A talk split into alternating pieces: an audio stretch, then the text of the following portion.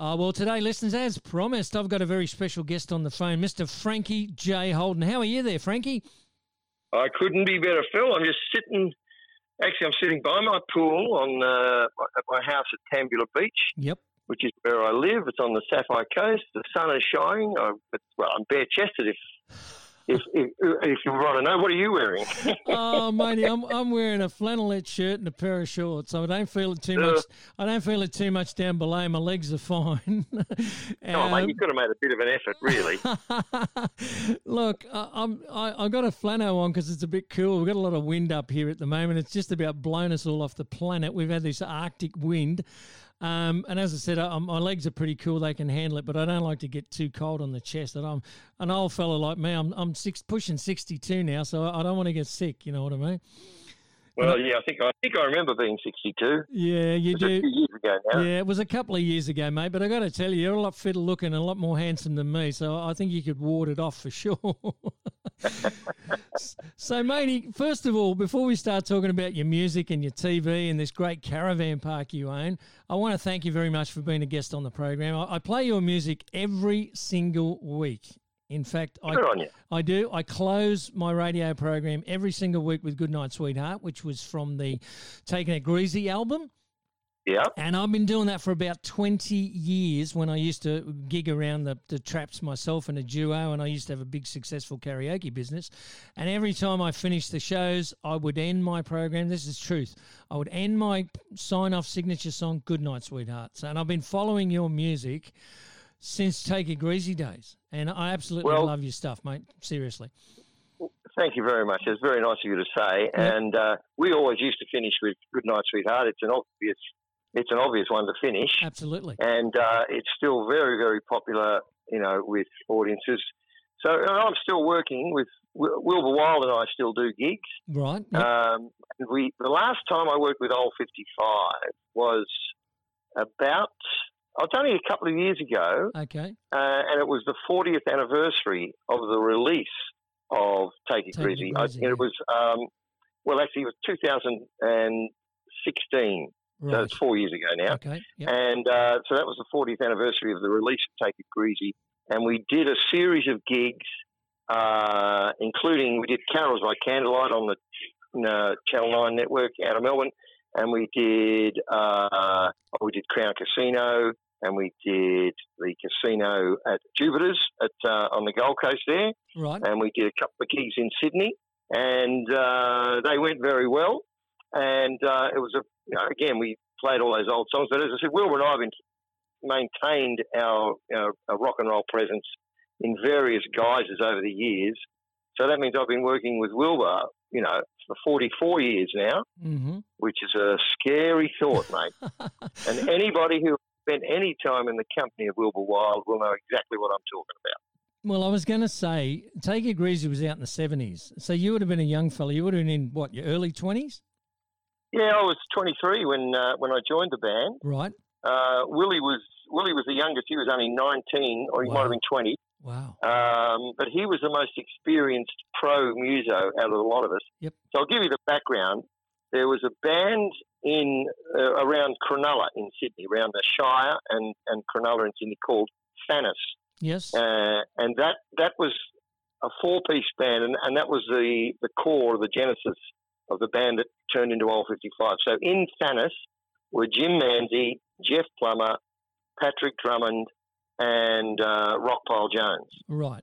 And they had met up. Now, Jeff Plummer, who was the drummer, he worked in the public service and one of his workmates was uh, Glenn A. Baker. Yes. Now, any you'll know of Glenn A. Baker's oh, name, and yep. you will. Uh, and he was just working in the public service and had dreams of being involved in rock and roll. So he and Jeff were mates, and Glenn, it was Glenn's idea to put together this band uh, of, of, like a 50s tribute band, um, and based sort of around Sha Na Na, which was the band from America. And it was his idea to call it Old 55. And uh, Jeff said, Well, you know, I've got this band. And Glenn went along and saw a gig or rehearsal and thought they were very good and had a lot of potential. But they decided that they needed a front man. Uh, and so that's where where they were. Now, at that time, I was actually a chartered accountant working for Price Waterhouse in in Sydney, but I was dabbling in music. I had, um, you know, I was a keen surfer, and like all good surfers, you know, I had a combi and a red setter dog and a guitar, okay. and so I was just dabbling in music, and I had a little, I I had a little band together called Peppercorn, which was uh, just you know me and three mates, and we were doing the odd gig, and mostly uh, Crosby, Stills, Nash and Young stuff, uh, Van Morrison, Neil Diamond, that sort of stuff. Uh, and we went in a talent quest at the Ryde Eastwood Leagues Club in Sydney, and we won that talent quest, and much to everyone's surprise. And part of the prize was four Friday nights gigging at a pub near Sydney Uni and getting paid for it. Now, at that point in my life, to get paid for making music was, you know, something that I hadn't even thought about. Right. So we went along and started doing these gigs on Friday nights at this pub. It was the Union Hotel uh, near Sydney Uni. And Jim Manzi uh, came along and saw us one night. And then he came back a week later and, and bought Glenn A. Baker. And they approached me after the gig and said, that they had this band. They were trying to put together this band called Old 55, and was I interested in joining them? So Jim came back uh, the following Saturday night, and he bought Glenn A. Baker. Right. And they approached me after the gig and said, "Do you want to join this band we're putting together called Old 55?" And I said, "Oh, you know, not really. I'm really a chartered accountant. I'm just doing this for fun." Right. And they said, "Well, you know, we we've got a recording contract, and we were going, and we're going to record a single like in, in a in a month's time." Wow! And that was obviously too good an offer to refuse. Yep. So I said, okay. So we went and started rehearsing uh, down at Jim's parents' house in Cronulla. And then we recorded uh, that first single, which was Diana, yes. which is on the Take It Greasy uh, album. Now, that was our first single. Right. And it wasn't that big a hit. Uh-huh. But it did show the record company, um, Mushroom Records, that there was some potential uh, for the band.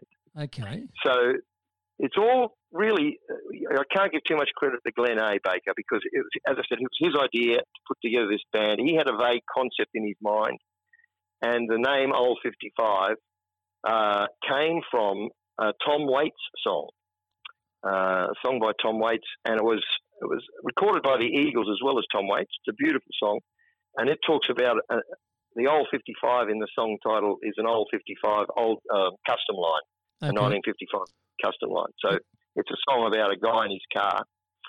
And um, that was where the idea for the name and the band came along.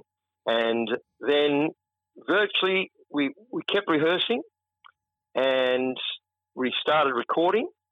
And that was, we went into recording studio Trafalgar Records uh, in Annandale in Sydney, produced by Charles Fisher, who went on to do lots of other uh, great uh, recording and producing um, uh, with including Savage Garden and all sorts of people. But he produced Take It Greasy, and so we had this album working, and we had a recording deal, and we were starting to do a few gigs, and we were literally overnight sensations. Yeah, absolutely, absolutely. That so, album went like three times platinum. It went three times platinum, uh-huh. uh, and well, there was a good deal of good, you know, some good management, obviously, um, but a good deal of luck. Our timing was excellent. Right. Now, when I say we're overnight sensations, we our fifth gig was supporting ELO, the Electric Light Orchestra, oh, wow. at the Hordern Pavilion. Jeez, okay. And uh, quite frankly, with no false modesty, we blew them away. Yes. And all the reviews in the papers. The, remember newspapers? Oh. This is back in the day when we had newspapers. Back in the day, yeah. Think of the past now. yeah, I do. I all do the, uh, Vaguely. All the reviews, all the reviews in the papers were just like, "Who is this old 55 and where did they come from?" Yes. Because we were a great live act and we had, you know, we had really good music and we played with great energy and uh, had really good harmonies uh, and we were very visual and we were very funny. Yes. Uh, we did a lot of gags and messing about. We, you know, we would do stuff like we'd build a human pyramid mm-hmm. in the middle of the stage, you know, in the middle of the set. Right. And we were, uh, we'd all wore, we all wore extravagant clothes. People who were fans of the band will remember that. And we were, you know, just out and out larrikins, but backed it up with really good music. And then we released uh, On the Prowl, Yes. uh, which was our uh, the next single, and that was a very very big hit. Yeah. And uh, even today, when I listen to On the Prowl today, uh, it's no surprise to me that it was a hit Yeah. because it's a great song It is. and it was beautifully produced. And even now, when you hear it, you know, if it's on a compilation CD or something uh, from the 70s, uh, it jumps out at you as because the production was so great and strong. And it had an attitude, you know, an Aussie larrikin attitude yes. uh, that obviously had great appeal to, to the audience. But as I mentioned, it was there was good music and good management, but also good luck Yeah. because we were that single right at the time that Countdown went to colour telly, Yes. and it just boosted us along with a whole lot of other great bands from that period, Right. all uh, rock stars, Okay. in a matter of weeks. You know, this is in the days of uh, uh, Sherbet, Skyhooks, Ted Mulry Gang, yes. uh, uh, Dragon, uh, even the early ACDC, uh, bands like that that had um, a lot of visual appeal. yes. And that, that's how it got started. And that all happened, as I said, that all happened in a period. So all that from the time the boys approached me uh, to when we were rock stars, all took about six months. Wow. And it was just a whirlwind, uh, a roller coaster because Mushroom Records got right behind it in terms of promotion, and uh, all the radio stations uh, loved us because, as I said, because we were larrikins, and and nobody at that time was doing the sort of music that we were doing, which was, um, you know, rock, Yes. Uh, rock and roll, but with you know, really lovely harmonies and popping harmonies. Yeah. Yeah. So, and we had, you know, we had, um, we were able to take advantage of myself and Wilbur's big, larger than life characters. So we got we got a lot of TV exposure and radio exposure, and yeah, it just went boom. Fantastic. And uh, we didn't know it hit us, to be honest. No. I certainly a long way from being an being an accountant. I bet that was the best decision you ever made. Well, you know what? That, that wasn't a decision I made. No. That decision was made for me, mate. Yeah, yeah, yeah. What, what happened was uh, we started gigging, and we started, as I said, immediately attracting a lot of attention, and and pulling huge crowds, and and getting a lot of exposure on the radio and telly. Uh, half the time for the antics that we were up to, and my employers at Price Waterhouse, which, as you'd be aware, Yes. chartered accounting is a quite a conservative, Abs- staid profession Absolutely. and they didn't take too kindly to one of their audit seniors uh, Mhm. being seen on telly in a leopard skin suit, Yeah. um, uh, messing around uh, and doing outrageous stuff. So they actually pulled me in one Friday right. and su- and and suggested that I might be better off to pursue my career in entertainment. Seriously. Uh, they did, and Wow. at the time, I well, quite frankly, I shat myself. And uh, I said, no, no, no, no, no, no, this rock and roll thing, this is just a, a sideline, you know. Uh, I'll, I'll, I'll give that away um, because I could see that I would have a good, well paid and long career in chartered accounting, right. uh, even though it might have been a bit boring. But they said, no, no, no, here's, um, you know, here's your check, there's the door, what's your hurry? And uh, so that night, now here's a story for you. That night, it was a Friday night, as I said. I, so I just got the sack from Price Waterhouse, Mm-hmm. and I had a gig that night with Old 55 at a pub called the Vicar of Wakefield Hotel in Dural, in the northwestern suburbs of Sydney. Right. And we went out there and did the gig. We set a uh, we set a crowd attendance record. I remember, which wasn't broken until Cold Chisel came along, you know, four or five years later. Okay. And that night we were using um, flash bombs as part of our lighting effects, and some of the incendiary material from the flash bombs Right. must have gotten in, into my eyes because during the gig, you know, I could see my eyes were going funny. I was, I'd look at the lights and I'd see a halo around the lights and uh, like a rainbow Yep. around the lights. So I just kept doing the gig and rubbing my eyes, and I went out afterwards, after the gig, as you do or as you did. Yep. And uh, I woke up the next morning and I was blind. Oh wow. Could not. I could just open my eyes, but when I opened them, I couldn't see anything. And of course, talk about. So I shat myself again. And I had to get my girlfriend at the time, who I was living with, a girl called uh, Jay, and I I'd become estranged from my parents. I hadn't spoken to my parents for a good twelve or eighteen months, and I had to ask this poor girl Jay to ring my parents, introduce herself to them. You know, saying, "Hello, my name's Jay. We haven't met, but I've been living with your son for the last six months." and uh, he's asked me to ring you to let you know that he's been sacked from Price Waterhouse.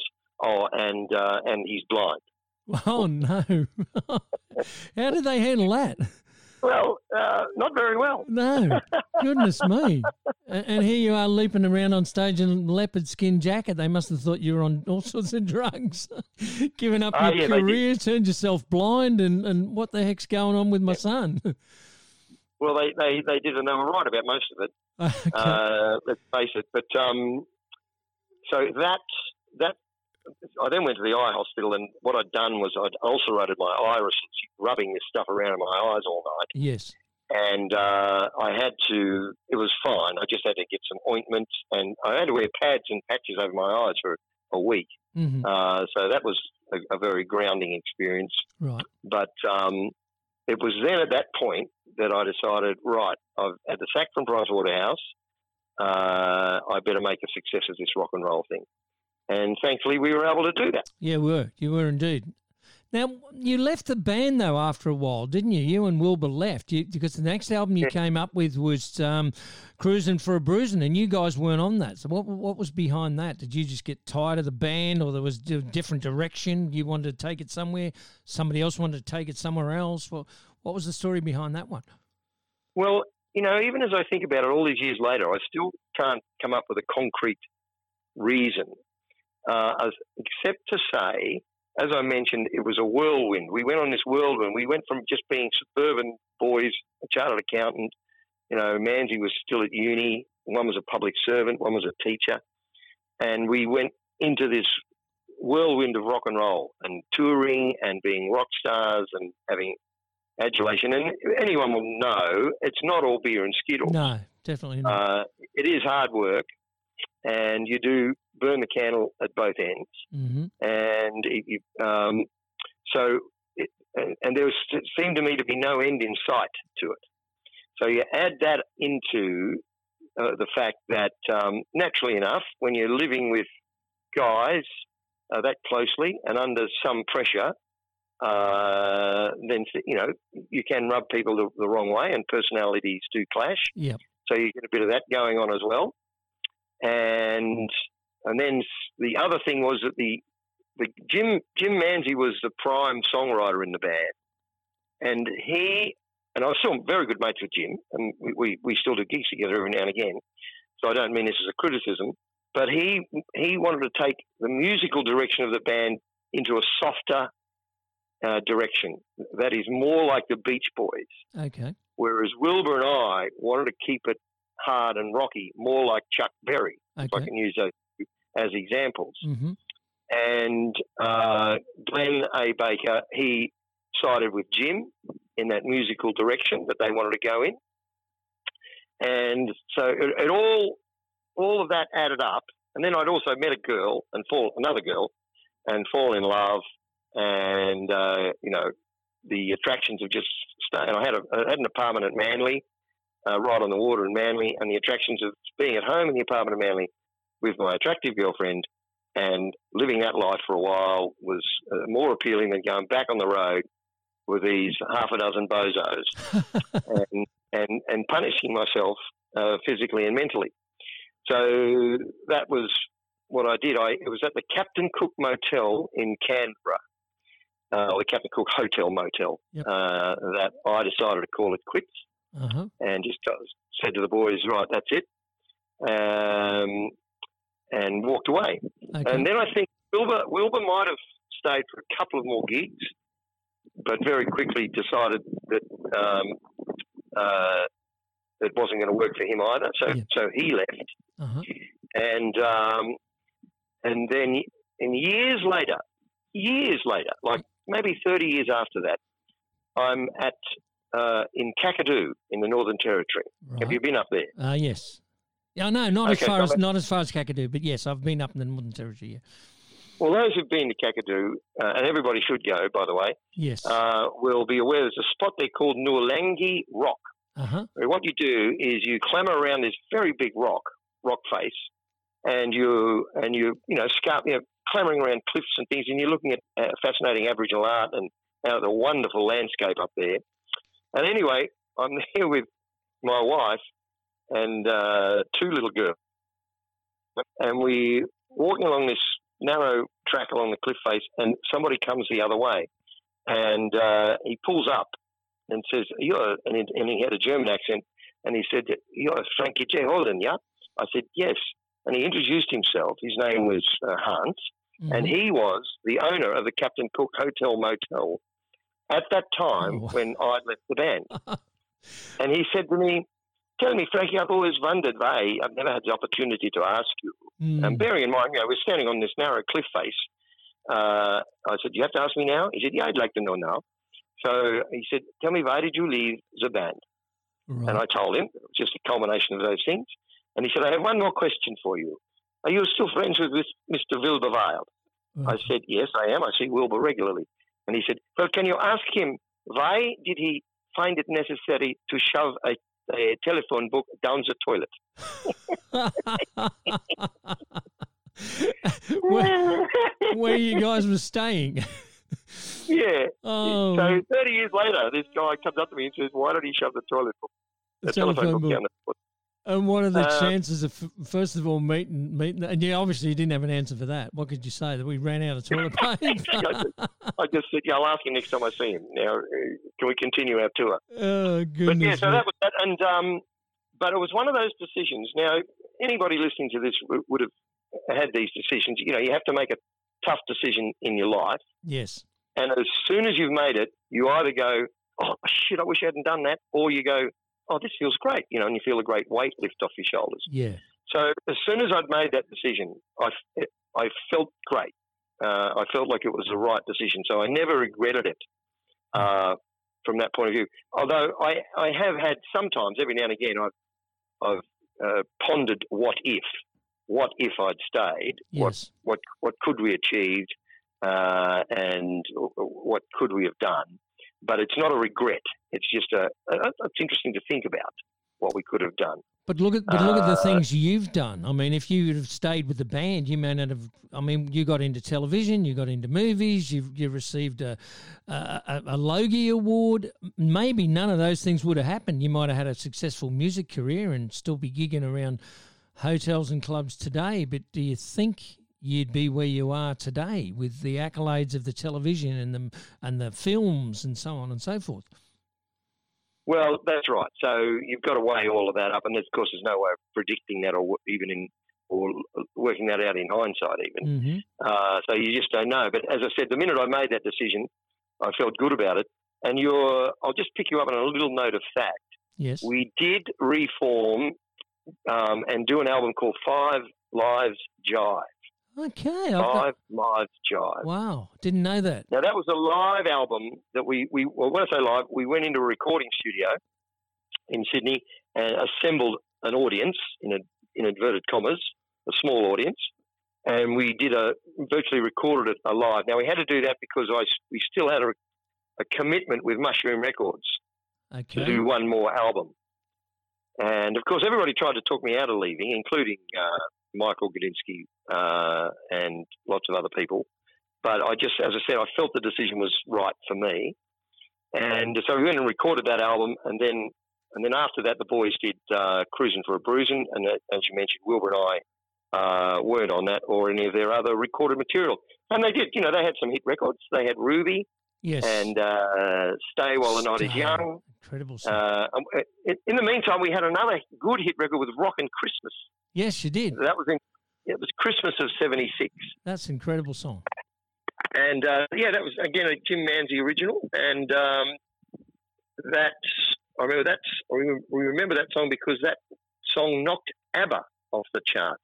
We went to number one, certainly in Melbourne, and knocked ABBA off the charts. So I, Quite an achievement to knock a band like ABBA off off the charts. But you know, I've never. I'm that's available. I've never even heard of that album.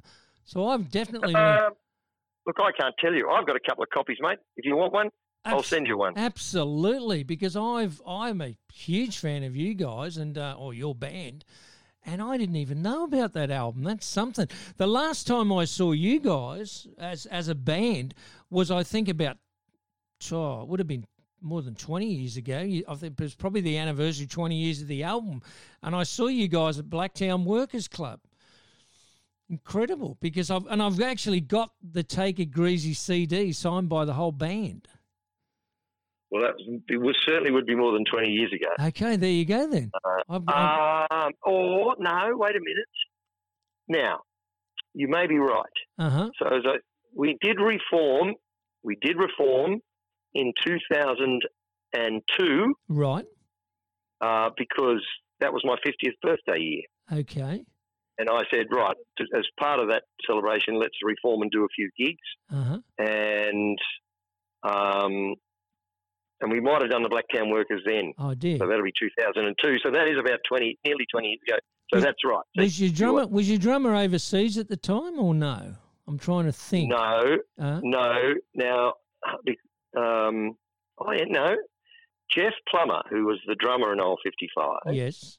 unfortunately passed away uh, about maybe 12 or 15 years ago now. But he was certainly, he drummed with us in that 2002 little mini tour that we did. Yes.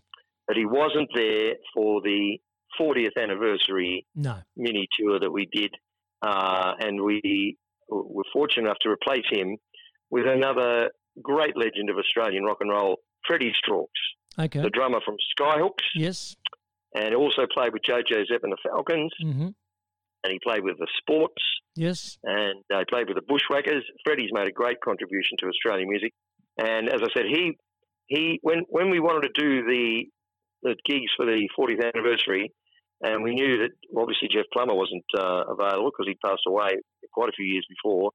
Uh, our first thought was to go to Freddie. Um, because Wilbur and I, as I said, Wilbur and I have been playing, kept playing music together all these years, and most of that time it's been with Freddie. Right. Okay. So we, we so Freddie knew obviously me and Wilbur backwards, Yes. and uh, and was familiar with most of the old 55 stuff because old 55 and Skyhooks did do a national tour in 1976 or 1977, 1977. Mm-hmm. Yep. When they came back from the States, they went to the States, tried their luck there, and came back, and we did a tour called The Brats Are Back. so we'd been friends with Freddie. In fact, I've been to all of Freddie's four weddings. There wow. you go. Wow. That's, Okay. what, that's, what, that's what sort of a friend I am. Good on you. Four weddings. And oh, well, that's Freddie, yeah. Yeah. Yep. Yep. Yep. No. no. Um, Not you. No. I know that. No. Freddie. Okay. And I'm, and I'm happy to go to his next one as well if he's listening. okay. All righty. Now, getting on, to you're talking about the Skyhooks and that. When you you formed your next band, which was Old Sky Daddies, and you had some. Skyhooks members in that. Well, a Skyhook member in that. Is that right, or two Skyhook members? no, no, no. So that band, yeah, well, well done. And then you had the old Ross. Sky Daddies. Yep. The old Sky Daddies were put together in uh, around about. Now, let me get my facts straight here. Probably around about just the early 2000, somewhere around there. Mm-hmm. and um, that was uh, an idea of mine. And the lineup of the band was uh, two members of Old 55, that Yes. is me and Wilbur, 2 Mhm. members of Skyhooks, uh, Freddie and Bongo Starkie, Yes. and two members of Daddy Cool, Ross Wilson and Wayne Duncan. No, no, Ross Mm-hmm. No, Hannaford, sorry. Hannaford. Yeah, Hannaford. Ross Yeah. Hannaford and Wayne Duncan. Uh-huh. And that band um, played the hits of those three bands, and you know, and then a lot of other stuff besides. And we did a lot of corporate work uh, over the next sort of, oh, going on for oh, we probably five or six years. We were we were working quite busily, Yes. doing uh, corporate work and a lot of uh, clubs and stuff around the country. And that was a that was a great band. And, and if anybody's interested, if you if you Google old Sky Daddies, Yeah. you will see uh, some stuff on YouTube uh, where we're doing some stuff on television. Yeah. Yeah. Uh, That's all I could find on, on old Sky Daddies. I, I've, I've I've went searching through all the platforms. I couldn't find anything, but I saw you guys on YouTube. You're on the Hey Hey It's Saturday show. Um, I, yeah, I saw you on there. You did a medley of um, yours, like old 55 and Skyhook's music.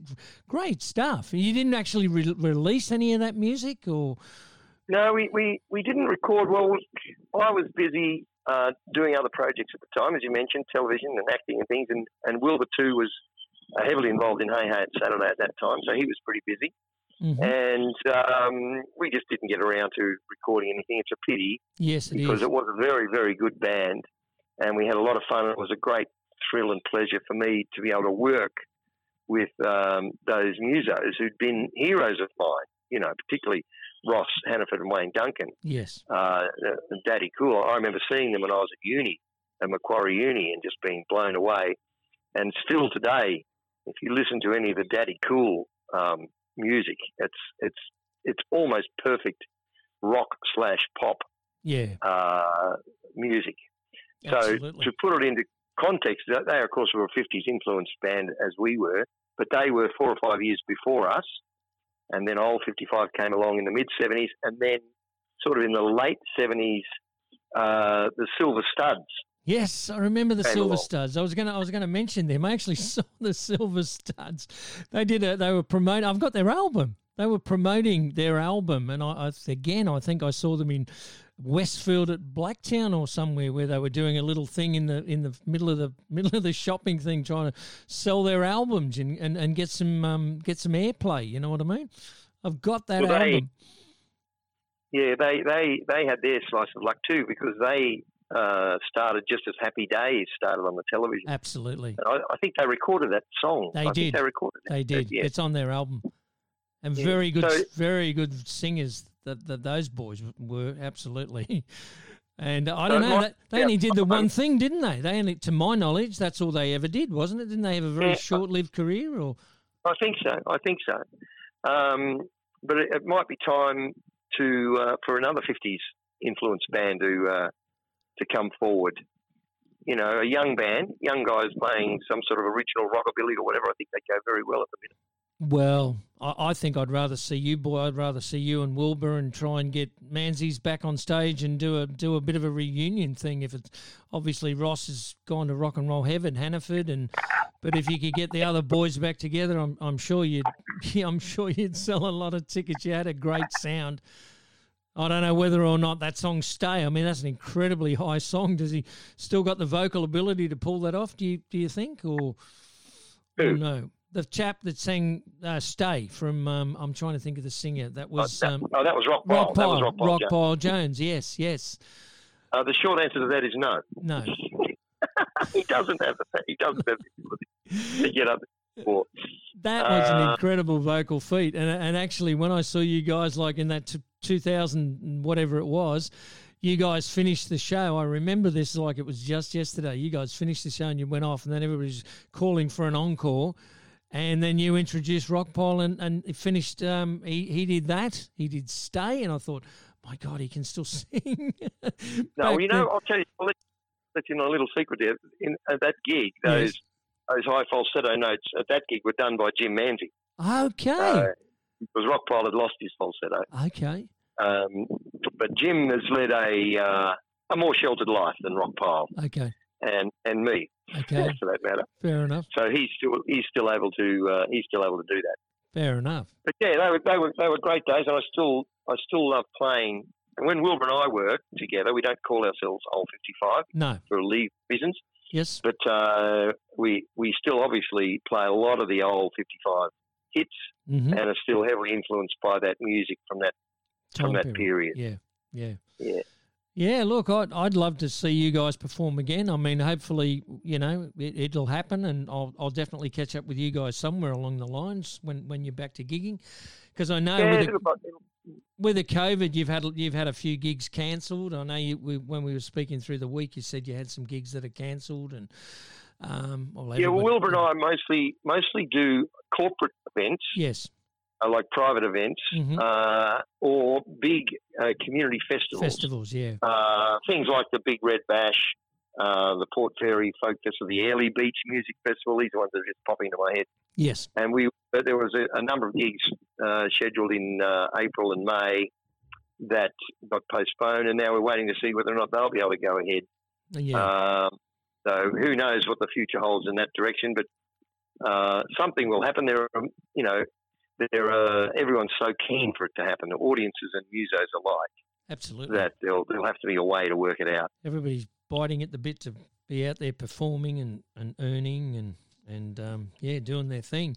So just Yeah, tell well, me, we'll get off. We'll get off the music um, because you know we could talk all day. I'm sure. I've, I've got. I was my my partner tells me I was injected with a gramophone needle. I talk underwater with a mouthful of marbles. Um, Uh.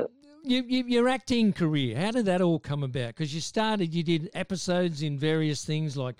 Uh, prisoner and flying doctors and stuff, and then you, you ended up getting into films. How did that all come about? Well, back in the day when Old 55 uh, were in the heyday in the, those mid 70s, there were lots of television shows uh, for you to appear on, all the variety shows. Yes. Uh, you know, the, there was a Don Lane show, there was a Paul Hogan show, there was a Mike Walsh show, Mm-hmm. uh, and we would go on those shows. And um, because of um, my personality, I suppose, I was often asked to get involved in little sketches, little comedy sketches on those shows. Right. And an agent, an acting agent, saw me doing that and then got in touch with me and said, you know, had you thought about acting? And I said, oh, no, not really. Um, but I'll give it a crack. And um, she she started to line me up, you know, small roles in all of those Crawford shows, you know, your cop shop, your prisoner, as you mentioned, special Doctors, squad, Country practice. flying doctors, all Yep. sorts of things like that. Uh-huh. And then uh, slowly, you know, I was doing small parts in, in movies as well with some other young up and coming actors like Mel Gibson and Russell Crowe. Right. And uh, I don't know what's happened to them. I don't think they've kicked on.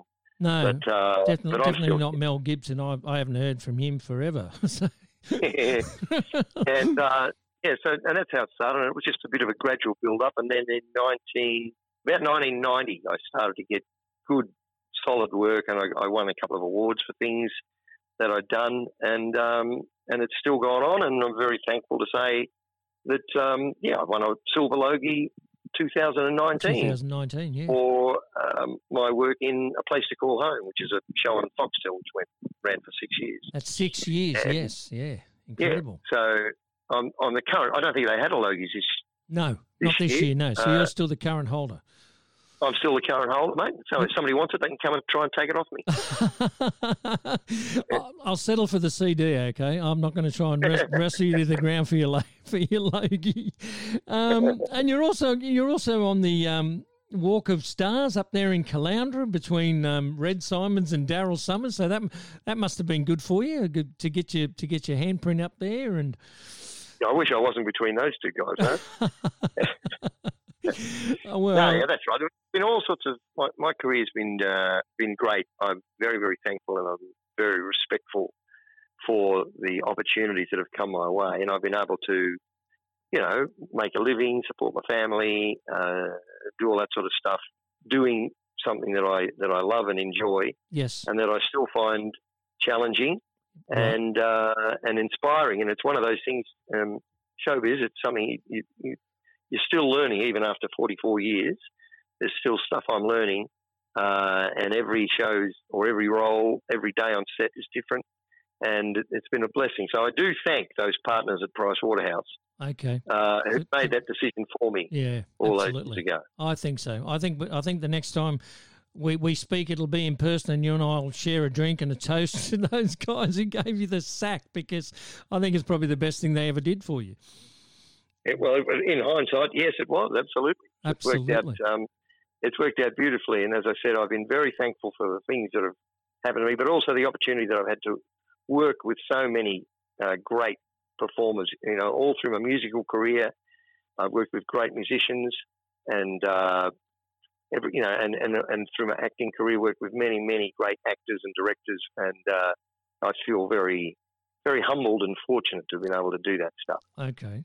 So do I you, remember. yeah, go on. I remember when Willie and I, uh, when was this? Oh, this, you know, back in the sort of uh, early 2000s, and we started doing uh, corporate work, and uh, we were at something on Hamilton Island. It was a huge event on Hamilton Island. And anyway, in the we were on the same bill as Glenn Shorrock and Joe Camilleri and Ross Wilson. And Willie and I walked into the band room before the gig, you know, and we were pinching ourselves and punching ourselves, going, "Look, that's Ross Wilson over there. Mm, you know, that's mm. Shorrock. I to get his autograph." so it's been um, and now I, you know, and, and, I can consider those guys to be peers, my Absolutely. peers now. Absolutely. So it's it's been a great thing. Yeah, very yeah. lucky I am. Fantastic. So do you, do you think that you'll like obviously you're not going to be writing new music and perform other than the things you do with Will, but what about acting? Because you've got this caravan park, which we're going to talk about in a moment. I mean, you're sort of retired from that lifestyle of acting and performing, other than the, the corporate work that you do with uh, with Wilbur, or if if, if I hope not, mate. I'm, I'm at the moment I'm com- compulsorily okay. that's a word retired because yes. of the restrictions. Yes. But I'm certainly hopeful that uh, come the new year, mm-hmm. if not before, yes, things will start to get back to normal, and there'll be some. Uh, you know, I was doing some work on home and away uh, just before this all finished. I hope that that maybe can pick up and continue. Yes. And uh, the live gigs. But I am very happy. I, I'm very fortunate, as you mentioned, I own a caravan park yeah, at. Yeah. Tell us about the caravan uh, park, mate, because I reckon with all the things that have happened, like this year with Corona and then the big bushfires, and then in 2008, you were saying that acting is challenging and so on and so forth. Well, it's the last few years must have been very challenging for you with your caravan park. Well, it has been. Uh, the park is called Tathra Beachside, and it's at Tathra, which is on the, the Sapphire Coast, the far south coast of New South Wales, near Bega. Yes. Near Bega, sort of Merimbula, uh, that Bermagui, that area. It's a beautiful part of the world. Yeah, it's only uh, half an hour north of where I live. Right. So it's um, very handy from that point of view. And, and I normally, n- not at the moment, but normally I would be up there uh, two or three times a week doing uh, gigs. Yes. So I get to play live music in the park. It's very uh, casual and laid back. You know, we light a fire and uh, get a couple of musos and uh, get a food truck to come, maybe serve pizzas or some curries or something, mm-hmm. and uh, everyone sit around and have a drink, and um, kids are playing on the playground, and mum and dad can listen to us play uh, uh, songs, and we and we do know a few songs because we're because we're old. Yes. Uh, so, and I love that. It's it's that's a great outlet for me, and I am missing that definitely. Yeah. But again, hopefully, we'll be able to uh, get through this, come out the other side, and uh, get back to normality, normality. At, at, some time in the near future. But yeah, Tathra's Tathra's copped a, a three-peat, if you like. Mm-hmm. Uh, we had fires go through Tathra in uh, 2018, March 2018, and then 2020 uh, we, the fires, which was the, the, big black summer bushfires, the fires didn't come into Tathra, but it was certainly threatened, and all the tourists were told to go leave the area uh, early in January, right in our peak period, and not to come back. And eventually, they did come back in March, and then of course COVID hit. Yes, uh, and then that was settling down in June. Things are looking good, and then of course the Melbourne situation happened. Yeah. and the Victoria lockdown. So it's been a difficult time for us and everybody who relies on tourism, uh, which is the main economic driver in this part of the world. So it's been tough, but like you know, regional people, mate, they're, they're resilient. Yes, and they stand together. And yes. uh, we're actually taking the time to do some big renovations in the park to redo the roads, uh, put a new amenities block in, uh, do some do some things like that. And uh, so when we do get to open up properly, which I hope will be, you know, around the September school holidays, okay, uh, we'll be uh, ready and raring to go. Okay. And in relation to like the social distancing thing, because I, I, remember we, we touched on that the last time we spoke, it's basically up to the responsibility of the people there to exercise their own common sense, isn't it? Really, it's not like you're going to run around like the fun police and break people up and tell them they can't get that close. I mean, how do you think that's going to go? Well, you're right. We're not police, no. and uh, it, is, it is up to individuals to uh, um, police themselves, if you like. Yeah. But I will say this: that in a caravan park, yep, that's is just about the safest place to be mm-hmm. um, because uh, there is natural uh, distancing, if you like, yes, between you and the guests next door. The you know we by by law we have to have two and a half meters minimum hmm between each cabin or villa or each caravan site. Yeah. So there is social distancing in place already, Yes. and if people then just have to observe the, the social distancing rules and etiquette around uh, the use of the amenities and uh, in the common areas, you know. But that's not very difficult. no. But it's not as though like if you- if you're in a motel or apartment block and every time you open your door you you bump into someone. Yeah. Uh, it's very so so. And it, the other thing is, of course, it's you most you spend most of your time outdoors Yeah. in a caravan park, and uh, particularly our one is right on the beach. You've got 500 metres of absolute beach frontage there, so there's lots of space for you to get away from from from other people. But uh, that, these are all issues that we all, as a community, have to address and work through. Yeah. Uh, um, and to me, anyway, the the big problem is in in the cities, in the crowded areas. If you're in the regions where there's just not crowds, then the, the, the risks are much are much less, you know, and you can manage the risk a lot easier. Yeah. Absolutely. So uh, that's my advice to everyone: is get out into the regions. A, not only do they you know need your support, but B, you'll have a safe and more enjoyable holiday uh, than you will if you just um, go into a city and go into crowded restaurants and crowded bars all the time. You, you, you do run the risk of something happening. Absolutely, absolutely. Look, I, I, I think that there's a lot of people that, that are out there that are travelling, and obviously the Victorian borders, because you would have had a lot of, you know, passing trade from Victorians going north, and that's made it a bit difficult. But uh, look, I, I just want people to realise that Tathra is a beautiful place. What what, the, what can visitors expect to see when they come to Tathra? You got your great caravan park, and as you said, absolute beach frontage. What about the town of Tathra itself? Well, when you come to this part of the world, uh, don't come if you're wanting to see a big shopping mall, or if you're wanting to see huge Bunnings, uh, or if you want to see traffic lights, uh, or if you want to see traffic for that matter. Don't come if you if that's what you, the sort of holiday you want. If you want that sort of a holiday, uh, you can go to one of the capital cities. Mm. But if you want a holiday where you get to reconnect with nature and reconnect with yourselves as families, uh, then Tathra and the Sapphire Coast uh, is one of those places in Australia which is just an ideal spot to come. So what we've got here, you know, it's our natural environment It's the big attraction here. Yes. With incredible coastline, great surf, great fishing, uh, great seafood, wonderful oysters uh, and prawns, etc. And there are, and so you can spend your days just lazing around on the beach and having, having the odd surf or dive in the water if you'd like. But if you are more, if you like more activity, then there are lots of things to do. And as I said, mostly in the great outdoors. So in Tathra, there is fabulous mountain bike riding. Uh, there's fabulous golf. Uh, there's tennis courts and all that sort of thing. You can learn to stand up paddleboard. There's fabulous kayaking, uh, great bushwalks. So it's that sort of a holiday. It's a get back into the environment and get off your tablets, get off your phones, and um, reconnect with the universe and reconnect with each other. And that's what people love about coming to Tathra. And I know that's a lot of feedback I get from guests at the park.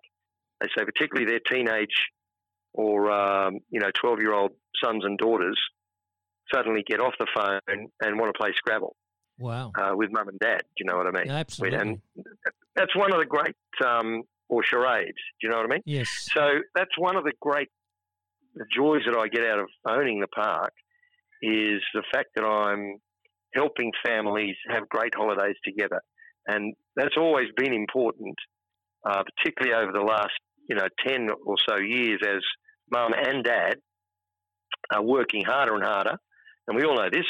You go to work and then you get home and you might have a bite to eat, and then you're back at work more or less, like you're checking your emails and all that sort of stuff. Yeah. And everybody's doing it hmm even the kids. So that family time together um, is very, very important from from everybody's you know your mental health and the success of a family and all of that. So, and I'm, I'm, I sound like I'm getting serious, and, and I am, but it's it's the sound of families having fun is what I've really missed during this COVID period, uh, and that's what the town of Tathra has missed. The sound of mums and dads laughing together and the kids giggling and, uh, and and having adventures together and making memories uh, that will last them a lifetime. That and that's I get a lot of value out of it uh, myself. It's good for my soul to think that I'm helping them do that in providing the facilities at the park that we do, and also uh, you know what we do to in terms of entertainment there. So uh, it's it's a great it's been a great thing for me. I've really enjoyed it. Well, Frankie, I've got to tell you, mate, you've sold me. The next the next time I hook the caravan up, which probably won't be now this year, it'll be sometime next year. I, I'm going to definitely have to call through Tathra because you know you're talking about traffic lights and Kmart and busy cities.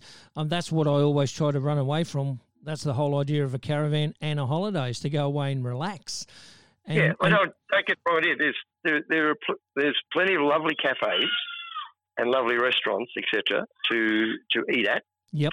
Um, and, but you know, at our parks, this is the thing too, mate. Caravan parks now, you don't need a caravan to go to a caravan park. No, definitely. Uh, they should more accurately be called holiday parks because we have beautiful, uh, a, a, range of accommodation there.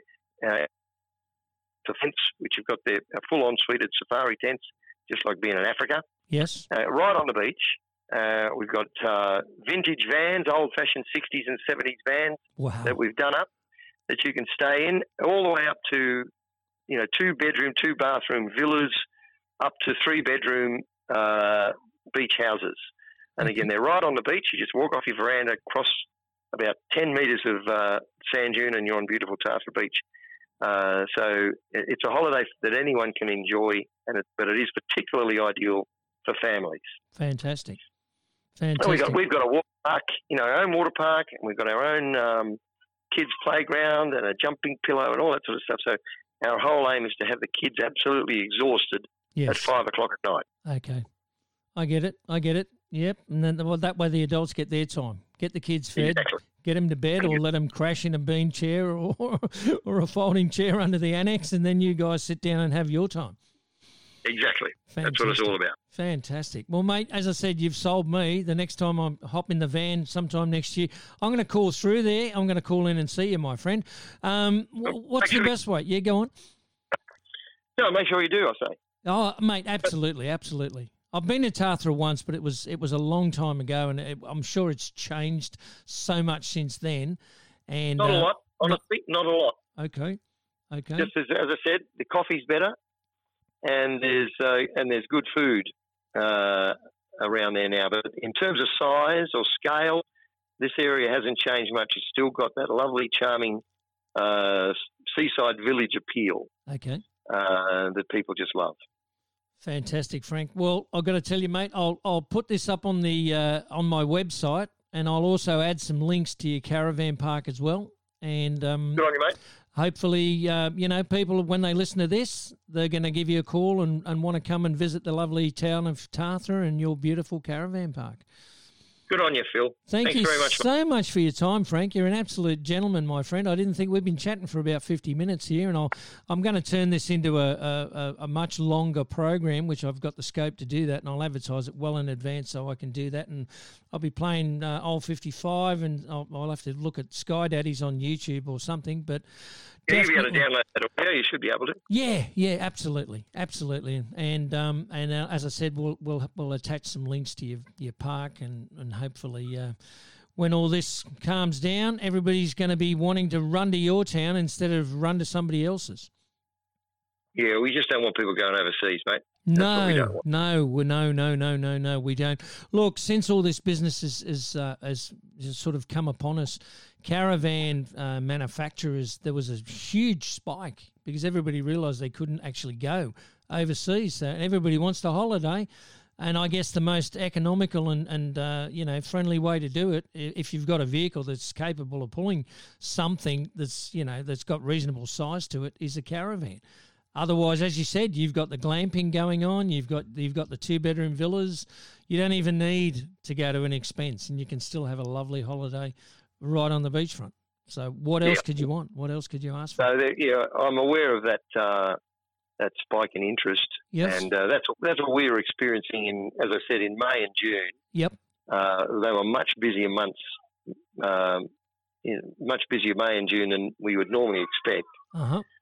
But once we get once this settles down, then there'll be a boom in domestic tourism. There's no doubt about that. Absolutely, absolutely. And once they find out you'll be performing, will you have Wilbur at some of these gigs, or is it just you and a couple of local lads? Or well, no, Wilbur's in Melbourne, but uh, as I said, generally we have a, or I don't know whether I did mention, but generally we have a rockabilly festival in September. Yeah, no, you didn't mention that, but no, I, I do know had, about it. We've had to, we've had to cancel it mm-hmm. um, because of everything that's going on. But Wil, Wilbur was coming up for that.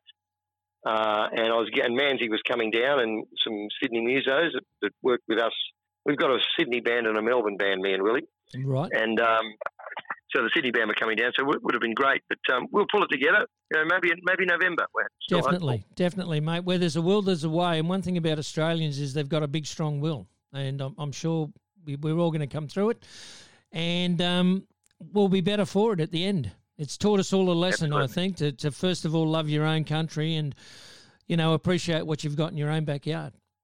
Yeah, exactly. Fantastic. Good on you, mate. Thanks all right, for, Frankie. Thank you, Still appreciate it. Thank you so much for your time, Frank. It's been a pleasure talking to you, mate. I've learned a lot about your music and uh, and your fantastic caravan park. Thanks, mate. Thanks, mate. See ya. See ya.